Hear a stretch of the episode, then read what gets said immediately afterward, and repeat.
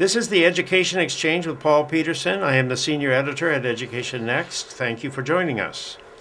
U.S. Supreme Court decisions are not always self enforcing. 200 years ago, when Chief Justice John Marshall issued a decision, President Andrew Jackson didn't like what he had heard. He says, Well, uh, Marshall's made his decision, I'll let him enforce it. And something like that's now happening with the Janus case decided by the Supreme Court last summer. In that decision, the Supreme Court decided that government employees could not be required to contribute to the cost of collective bargaining if uh, people didn't want to make that contribution, even though they were affected by the collective bargaining, bargaining agreement. So, at the time that decision was handed down, pundits on all sides of the political aisle agreed on one thing that teacher unions and other public sector unions had suffered a terrible blow. Uh, teachers and uh, other public sector employees no longer had to pay dues, and it was expected that about a third would stop doing so. That had happened in Wisconsin when a similar policy was introduced, and people thought it would now ricochet across the country. But things may not have worked out that way, says Daniel DiSalvo in a recently released report. Daniel DiSalvo is a senior fellow at the Manhattan Institute and a professor of political science at the City College of New York. Thank you, Daniel, for joining me today on the Education Exchange. My pleasure. Well, Daniel, you report that the number of public sector employees has hardly changed since the Janus decision was handed down. What exactly did you find? Well, I found very simply that the number of uh, state and local government workers who belong to unions not decline um, a lot. It declined by about 54,000, which is less than 1%. So a, a, very small decline, at least in the uh, six months or seven months since the uh, Supreme Court's very important case and most important and most controversial decision of its last term in, in June 2018. Well, it can take a while for a court decision uh, to have its impact. Do you expect a bigger decline this coming year? Will they, will they, will you be able to check this again this at the end of this year?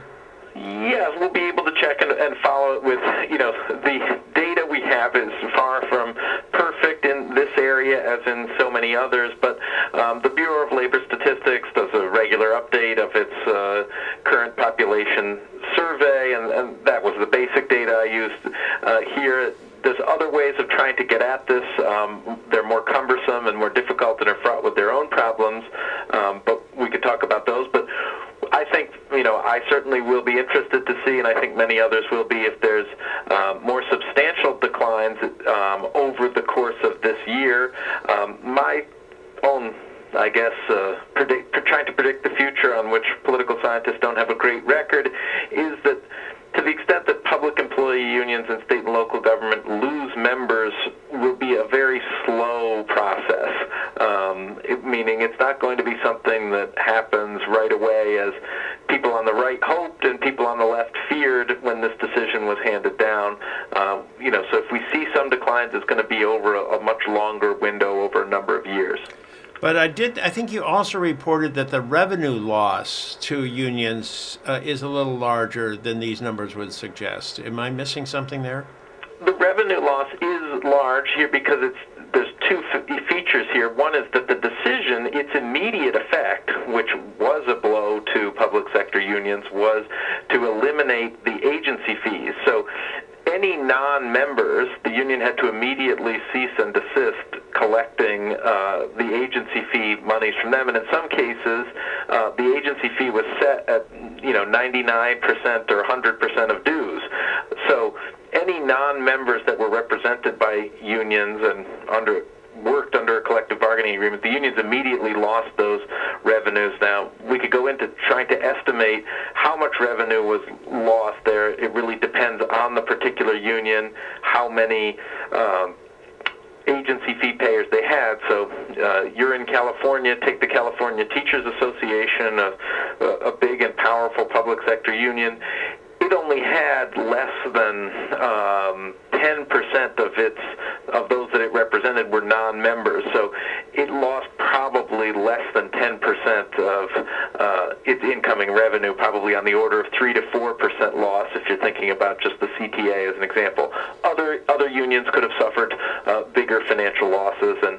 Um, say the national NEA, uh, continuing with that example, did adjust their budget for that reason. So, I, so there is going to be a big uh, effect on teacher uh, union finances, uh, though it may have a smaller effect on membership. Well, maybe they'll try harder to recruit members. Maybe when people had to pay the agency fee anyhow, unions didn't really care whether they were members, and now they're going to care a lot. Well, that's certainly uh, the, the two things I think just before getting to your point is the two things are related because clearly going forward now any membership losses are also revenue losses. Whereas before if people didn't in California or New York or any of these states the 22 states affected by the Janus decision the uh, consequences of being a non-member were as from the union's financial point of view were you know approaching zero uh, because the person still had to pay almost the equivalent amount think you're right. The unions have been, you know, they they were aware in some ways that the constitutionality of agency fees was on shaky ground for, you know, three or four years now, and they've been on a active campaign to really reconnect leadership with its membership um, and figure out what its members really want. Whereas before they could sort of rest on their laurels. Everyone's got to pay us anyway. Uh, we can go about doing what we think is best. And um, so there's really been a lot of organizing on the labor side to reconnect people with membership. And then the last thing on this point that's really important is since even before the Janus decision, but certainly since, is a movement of many of these states pass laws that are going to facilitate union organizing to help them retain their current members and then get access to and persuade new hires uh, to join them, that is to sort of replenish their ranks in the future. Now, as in these 22 states, now you sort of said there's 22 states that have are, are affected by Janus. Now, could you just unpack that a little bit for our listeners? Sure. Um, so it, actually actually it turns out to be 23 states were impacted. Missouri is a little bit of a, an outlier here. We can go into the specifics of Missouri, um, which ultimately is impacted uh, by the case. Um, at the time of the decision, it wasn't sure, clear it would be. So the 22 states, and here we're thinking a lot about uh, the big coastal states and many of the industrial Midwestern states. So New York, California, New Jersey, Connecticut, Massachusetts. Can we call them the blue states? We can call them for shorthand the blue states, and those states basically what their laws allowed was either they allowed or they required what are called unions to negotiate uh, what are called union security clauses into their contracts. The union security clause just means that anyone who doesn't become a member, because the union is required to represent all members in a bargaining unit equally, or represent all of them called exclusive representation, they therefore, the union says, everyone should then pay into the union.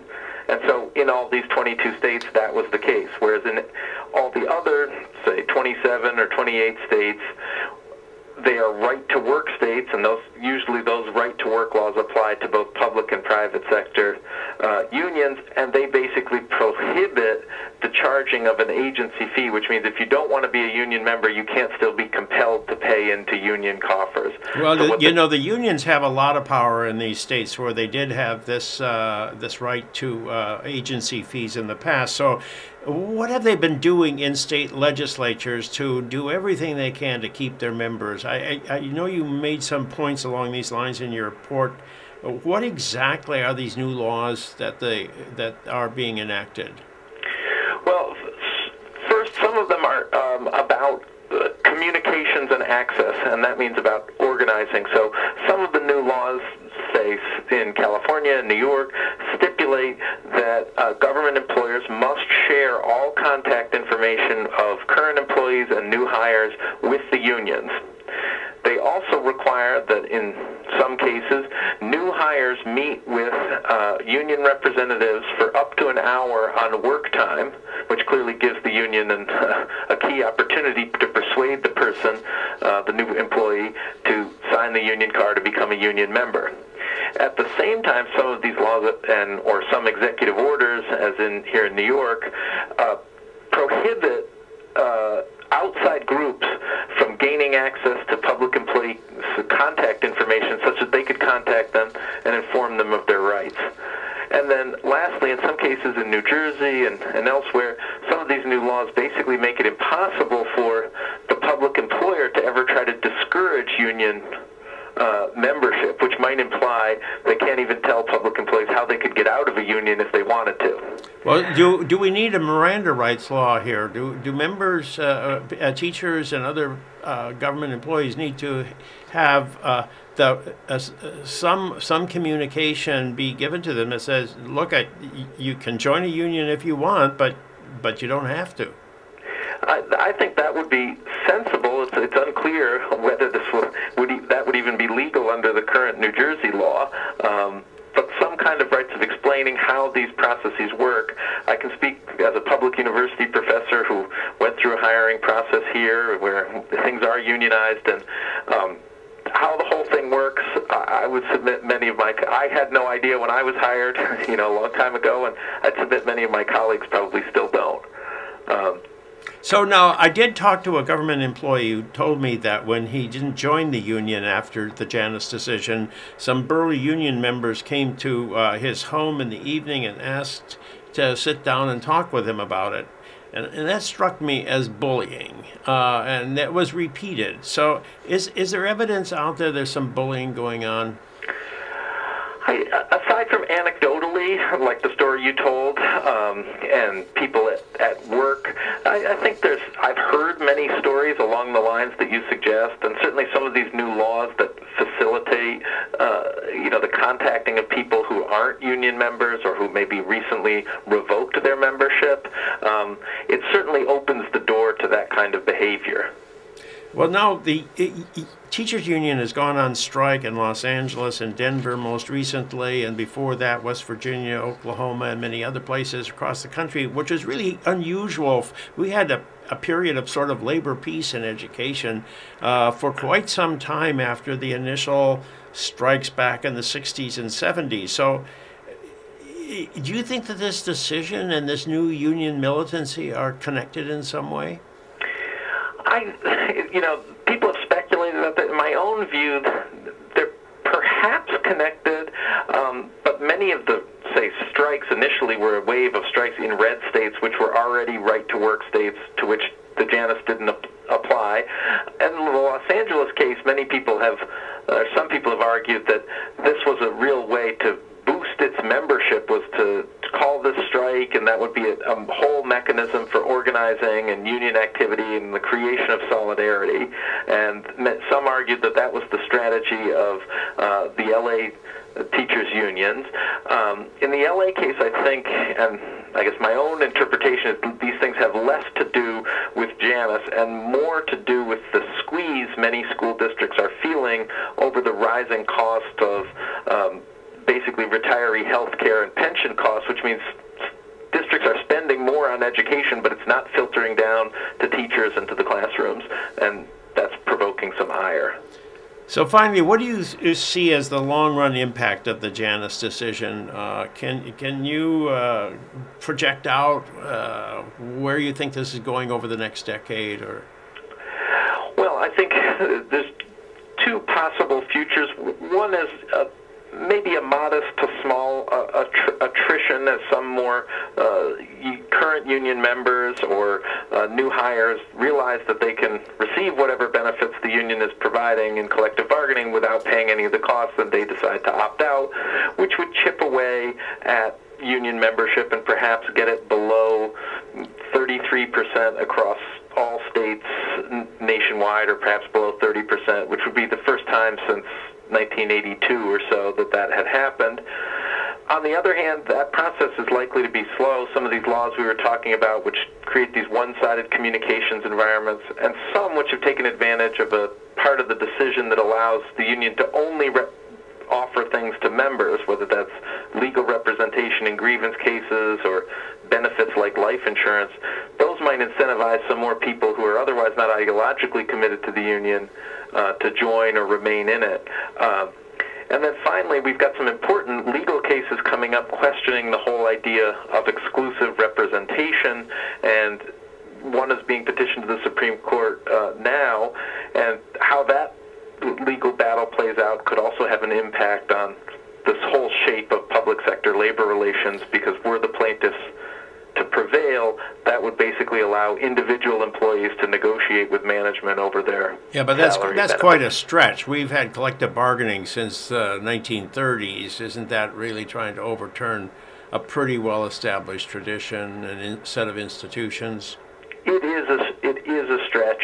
There's um, but we'll see. There's at least three or four cases that I know of pending in, in different levels in the federal courts. And, and and the other thing that's out there, of course, is the revenue loss. That that's that's for real, and that's that, isn't that going to have an effect on the capacity of the unions to play a major role in uh, in state and local elections uh, where they they've been a force in the past? I think that that they've definitely taken a hit and had a had a setback. How big a uh, setback that's going to be, I think, remains unclear at this point for two reasons at least. The first is much of union political activity and contributions is often the kind of in-kind contributions, boots on the ground, door knockers, that sort of thing that are very hard to measure. And the second thing is unions can, and in some cases we've already seen this happening, uh, increase the amount of uh, extra monies available for politics, asking all employees, five or ten dollars a month to a separate political fund. And so there's maybe some room to increase the political dues collected from a each slightly smaller membership that would at least maintain the unions at their sort of current level of political spending. Well, thank you very much, uh, Daniel, for this illuminating report and uh, insight into what's really happening in the wake of the Janus decision. I have been speaking with Daniel DiSalvo. He's a senior fellow at the Manhattan Institute and a professor of political science at the City College of New York, and he's just released a new report through the Manhattan Institute on the ways in which public sector unions are seeking to maintain their membership in the wake of the Janus decision. Thank you, Daniel, for joining me on the Education Exchange. My pleasure.